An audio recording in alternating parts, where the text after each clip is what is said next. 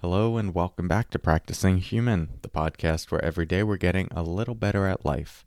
I'm your host, Corey Muscara, and in today's episode, we're going to talk about working with thoughts. More to come on that in a moment. First, let's settle in together with the sound of the bells.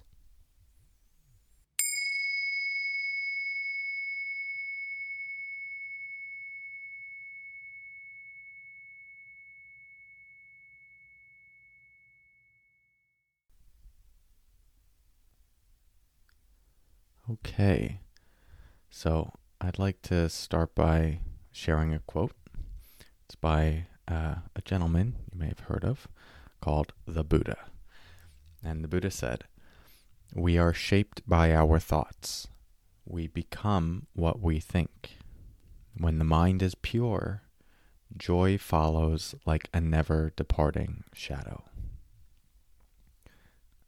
Notice how that quote lands for you. I think it, it can bring up different emotions. It can be inspiring, but it can also feel, I think, a bit deflating, especially if we're struggling with difficult thoughts. And I think this is one of those quotes earlier on in my journey, my personal growth journey, and especially my meditation journey, that I would have heard and interpreted differently from how I would interpret it now, perhaps in a more one-dimensional way.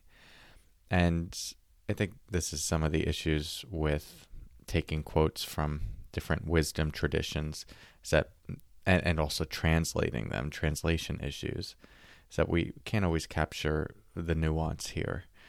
And I, I do think there's more nuance to this quote, because this quote can leave us thinking that if we have nothing but pure thoughts, that in some sense we're really messing up our life. And I disagree with that. And I would also go out on a limb here and say that the Buddha would disagree with that, uh, just by exploring the teachings in Buddhism and other contemplative traditions. It's not saying that there should be just pure positive thoughts in every moment all the time. And one of the, the key teachings of working with difficult or negative thoughts is that we can actually relate to them as objects of our consciousness, such that we are identifying more with the observer than the experience itself, than the thought itself. You know, you've maybe heard me say things like, uh, see if you can watch thoughts like clouds passing through the sky. Well, when we anchor into that perspective, we are still having the thought, but we are orienting to it differently. We are identifying with a different part of our experience. And the capacity to hold a difficult and negative thought in that awareness itself is a form of liberation. You are no longer enmeshed with it. And it subsequently then transforms how that thought will condition future moments, including how that thought will condition emotions, other thoughts, or actions that follow. So a, a negative thought can be met with a positive orientation. A positive orientation here could just simply be awareness itself, but it could also be meeting it with compassion, curiosity, interest. And that is the foundation of healing, insight, growth. And so if if we take the perspective that these thoughts shouldn't be here, we don't then have the opportunity to move closer to them and even understand why they might be there in the first place. I mean, sometimes difficult thoughts are related to underlying things in the body that aren't getting attention. And so by moving closer to the thought, holding it in awareness, other things open up, other emotional experiences, physical experiences. But if we're just playing this game of, oh, bad thought, push away, pure mind, well, it's kind of missing the point of the whole thing, because that's a glorified form of suppression. And it actually doesn't allow us to move toward these deeper states of understanding ourselves and how to be in relationship to ourselves from an orientation of wholeness rather than just compartmentalization.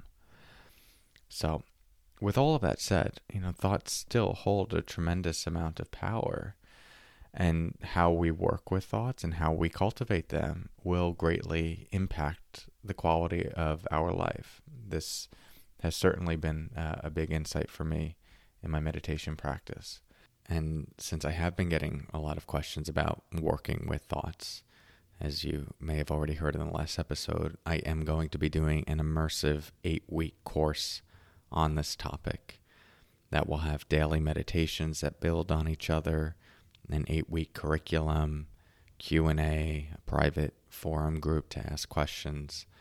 So it's going to be deep. I'm very excited about it because I've never done anything like this, a really thorough, comprehensive teaching on this topic with the daily support in meditation. So if you're interested, you could check it out at the link in the show notes, or just go to CoryMuscara.com forward slash course. While this will all be recorded and available to all registrants forever, it will not be available for purchase afterwards. So if you are interested in the content, whether you want to view the recording a year later or join live, you do need to register beforehand. So this starts October twenty-sixth, twenty twenty-two.